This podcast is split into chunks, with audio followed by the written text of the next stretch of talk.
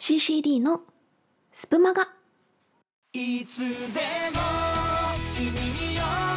り添い素敵な気になるようにページをめくればほらあなたの好きがここにある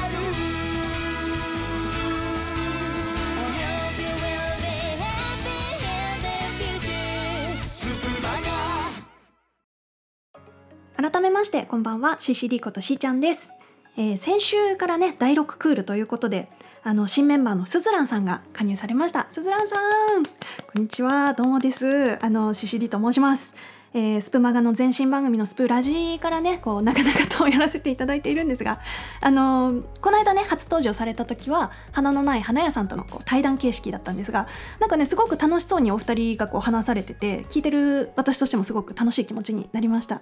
で花屋さんに対してはこう皆さんからねあのデレデレしてるなみたいな感じで コメントが 来ておりましたがまあでもねすごく良かったと思います。はい。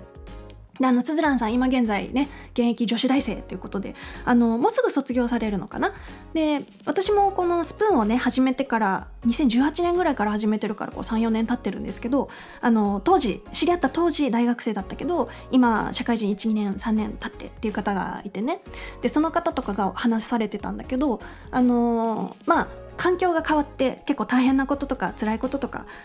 あったんだけどそれをラジオで話すことによってなんかこう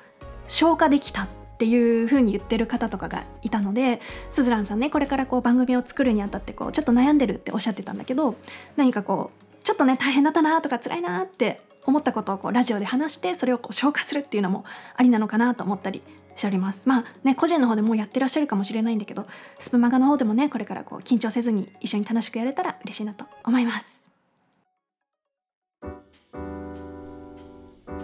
週の初めの月曜日。週の終わりの金曜日。更けゆく夜の時間に。さっきよりもちょっとだけ幸せになれる。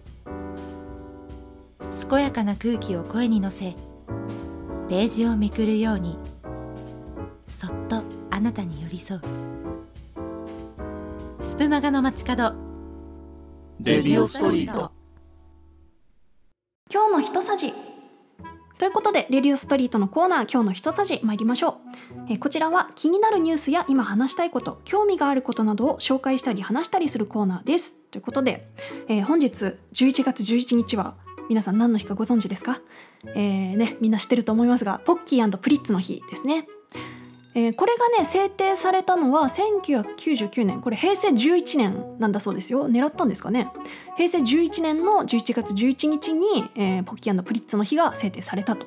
はい。まあ、記念日っていうのはこうなんだ日本記念日協会っていうところがあってそれが認定とか登録とかするんですけど、はい、されたらしいです。平成11年に。まあ、あの秋の行楽シーズンとかにねそのポッキーとかさ持ってく方も多いと思うんですが皆さんも買われましたか？今日。ポッキーとかプリッツ。なんかさスーパーとかコンビニでさいろいろキャンペーンやってて2つ同時に買うと20円引きみたいなやってると思うんですけどねご多分に漏れず私も買ってると思います。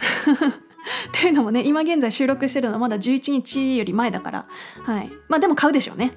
見かけたらね。えーもうちょっとねこのポッキープリッツの日掘り下げていきたいなと思うんですが、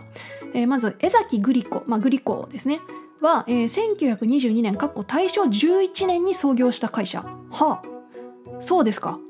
創業したのも大正、まあ、11っていうね、はい。まあ、偶然でしょうけど。大正11年に創業して、えーこの年にキャラメルグリコが発売された、えーその商品名は成分として含まれている栄養素グリコーゲンに由来する、えー同社を代表するお菓子であり後に社名となった、うんうん。えーグリコーゲンから来てるんですね。グリコって。へえそれは知らなかった。で、えー1963年にプリッツができて1966年にポッキーが発売されたと。あプリッツの方がちょっとお兄さんなんですね、えーポッキーとプリッツは同社の看板商品として成長しそれぞれさまざまな味のバリエーションが登場している。そうですねプリッツねいろんな味ありますしポッキーもなんかビターなやつとかちょっと普通のやつより細いやつとかねありますけど皆さんはそのポッキーとかプリッツ全部含めてどれが一番好きですか？私は結構時期によるというか。あの細いポッキーが好きだった時期ありましたね。あのチョコのついたポッキー。あの細いやつ。であとはあのよくねそのスーパーとかで買うのはなんか9袋ぐらい入ってるあのプリッツのサラダ味のやつ。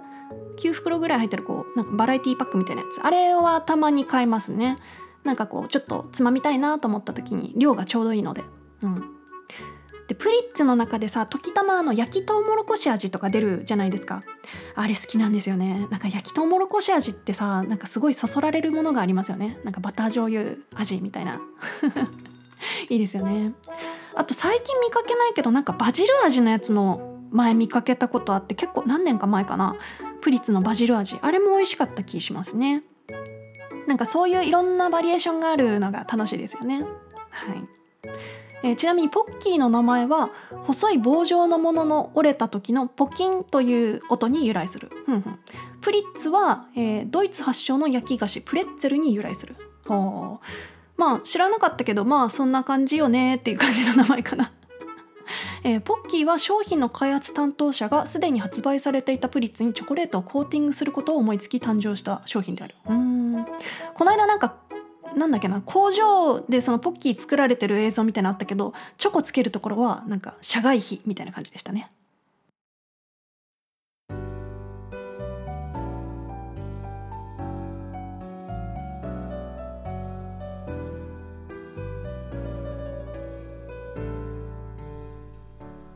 立ち止まる街角。通り過ぎてゆく街角。そこにあなたが。レディオストリート。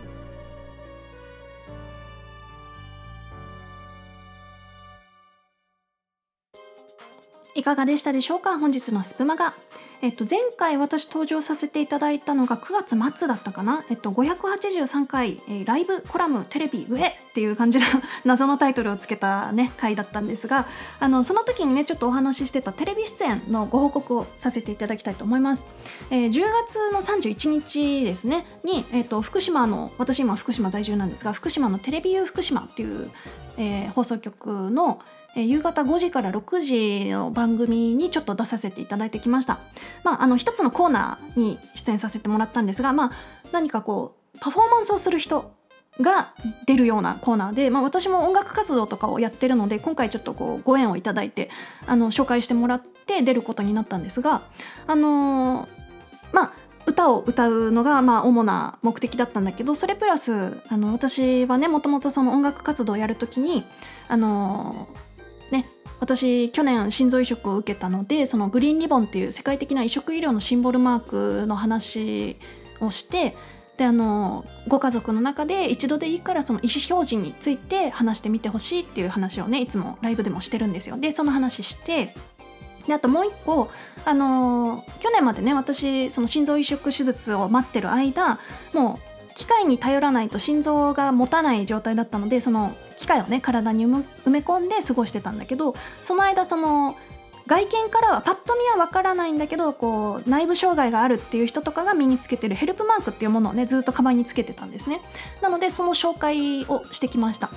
であのーコーナーの趣旨としてあのー歌い終わった後あの視聴者さんから投票をもらって、えー合格もしくは再挑戦みたいな感じなんですけどであの今回ね合格いただきましてあれはねこう歌そのものにっていうよりは多分その事前に話した内容的に皆さんねこうちょっとこう頑張れっていう気持ちでね投票してくれたのかなって思うんですけど、はい、あの今現在こう心臓移植を受けてそのドナーさんとねその託してくれたドナーさんのご遺族の方たちのねその託す気持ちを持ってこれから生きていきたいと思っていますみたいな話をしたのでこう応援の気持ちでね 投票くださったのかなと思うんですがあのなんと93%の方が合格に入れてくれて